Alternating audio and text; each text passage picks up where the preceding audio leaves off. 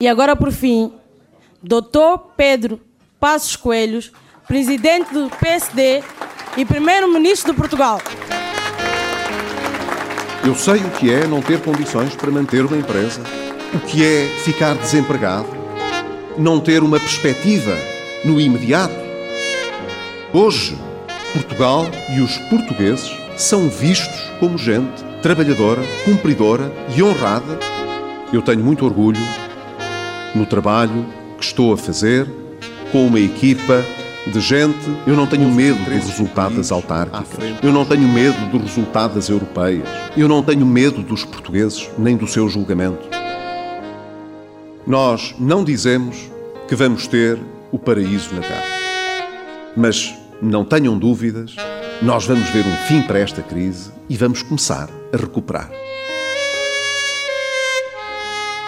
TSF 25 anos.